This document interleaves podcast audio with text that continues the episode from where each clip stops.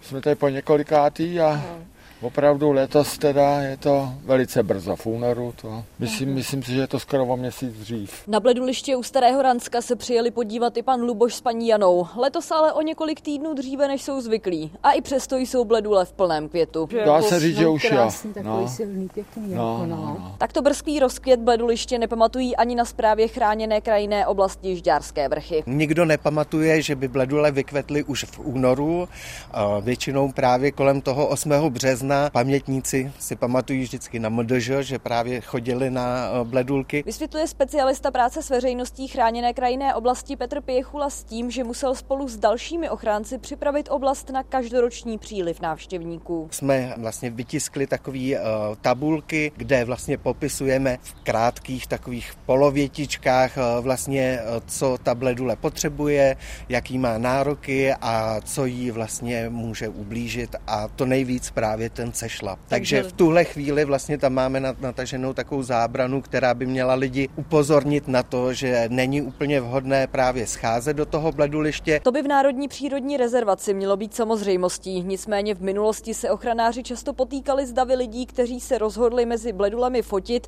a část jich přitom pošlapali. Dřívějšímu růstu bledulí by teď podle Petra Pěchuly neuškodili ani případné mrazy. I tak by si ale lidé měli pospíšit, pokud si je chtějí v rozkvětu prohlédnout. Teď ty další dva víkendy si myslím, že vydrží. Uvidíme, no. Um, většinou kvetou přibližně tři týdny. Na nadcházející dva víkendy tak Petr Pěchula naplánoval i komentované vycházky bledulištěm. Ze Starého Ranska Tereza Pešoutová, Český rozhlas.